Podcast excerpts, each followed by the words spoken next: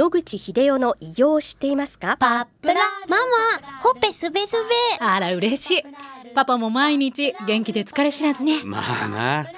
おばあちゃんも近所で若いと評判だよ。おかげさまで。おじいさんいつまでも健康で幸せですね。うん。野口英世の医師により開発されたパプラール。老化や万病のもと活性酸素を分解してあなたの健康を守ります80年のロングセラー使い続けた人が知っている安心の品質と効果。その悩みいつまで我慢しますか？まずはお試しを。お問い合わせは東洋厚生製薬所へ。白川先生おはようございます。先週はがんの免疫療法の第二世代のお話を伺ったんですけれども、ステージ4にとても効力を発揮するということだったんですけれども、先生このどのがんに対して有効っていうのはありますでしょうか、不思議なんですけども、どのがんも一緒にマーカーを出しているようで、やってみるとうまくいくタイプのがんと難しいがんとあるということがわかります。まず NK 細胞は、元々の由来がリンパ球ですので、リンパ性の転移をするがんにはよく効きます。乳がんですとか、リンパ性に転移するがんには非常によく効きます。それに対して、血液を通じていくやつは NK 細胞も血液の中をたくさん流れてるんですけども血液性の転移がよく進む副腎のがんとか腎臓のがんとか肺がんはそれらに比べるとやや効率が悪いという傾向にあるように見えます。そうですか。この治療で気になる副作用というのはあるんでしょうか？はい。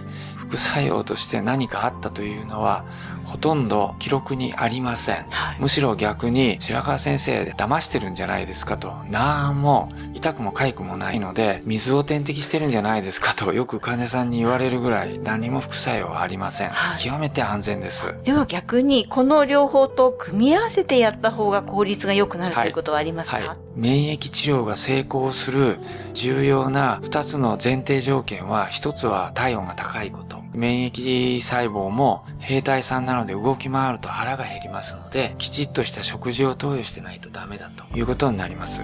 十分な温熱治療をやって、体温がきちっと36.5度以上37度の間、この体温に達しないと免疫治療はやっても無駄です。うんまあ我々は免疫治療をする場合は必ず温熱治療を組み合わせます。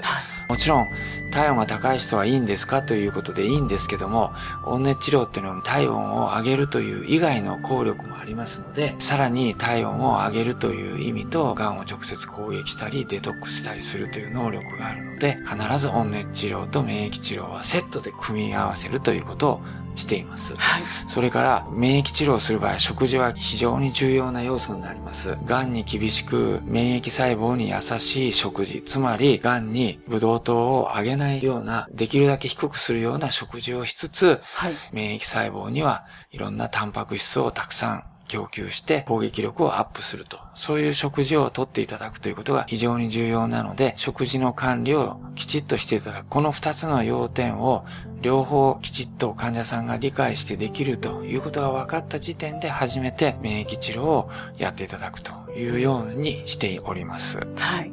ステージ4の患者さんに有効ということになりますと、ステージ4の患者さんだと体温もうすでに低い方多いですね。はい。まあ、三大治療をやって、体がボロボロになって、食事が取れてませんので、でそういう人に、無理やり温熱治療を強要しますと、ただでさえ汗をかいてカロリーを失います。しかし、食事ができないということになると、どんどんカロリーを失っていくだけになりますので、逆効果になる時があります。はい。まず温熱治療を組み合わせようとすれば、食事をどうするか。自力で食事が取れない場合は、我々は点滴でもって栄養を確保してあげるという治療をやりまして、ある程度体に栄養分を入れてから免疫治療を開始するというふうにしております。はい。自力でもし食事ができるということであれば、糖分は取らないで、タンパク質を中心に取るそうですねね。糖分は米、それから白い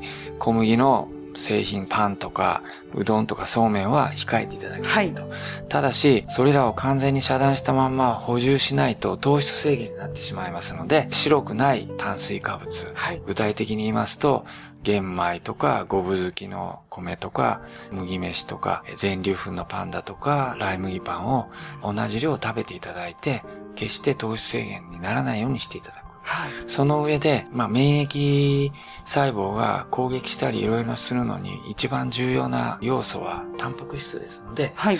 意外と癌になりますと肉は食っちゃいけないんだっていうことで魚や卵や肉を制限する人がいらっしゃいますけどこれは私どもの今までの経験からすると間違っていてはい。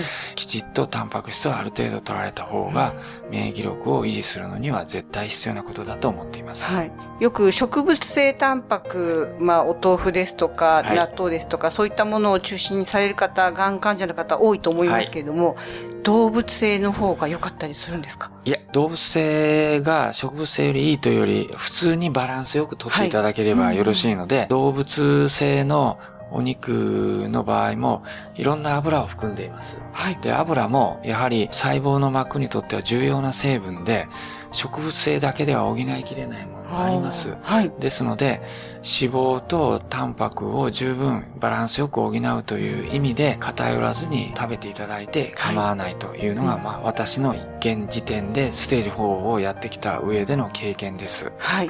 まあ、具体的に言うと、青魚とかですか？そうですね、はい。これ食べちゃいけないよっていう厳しい制限はございませんので、はい。そのタンパクの中でお好きなものを食べていただければいい。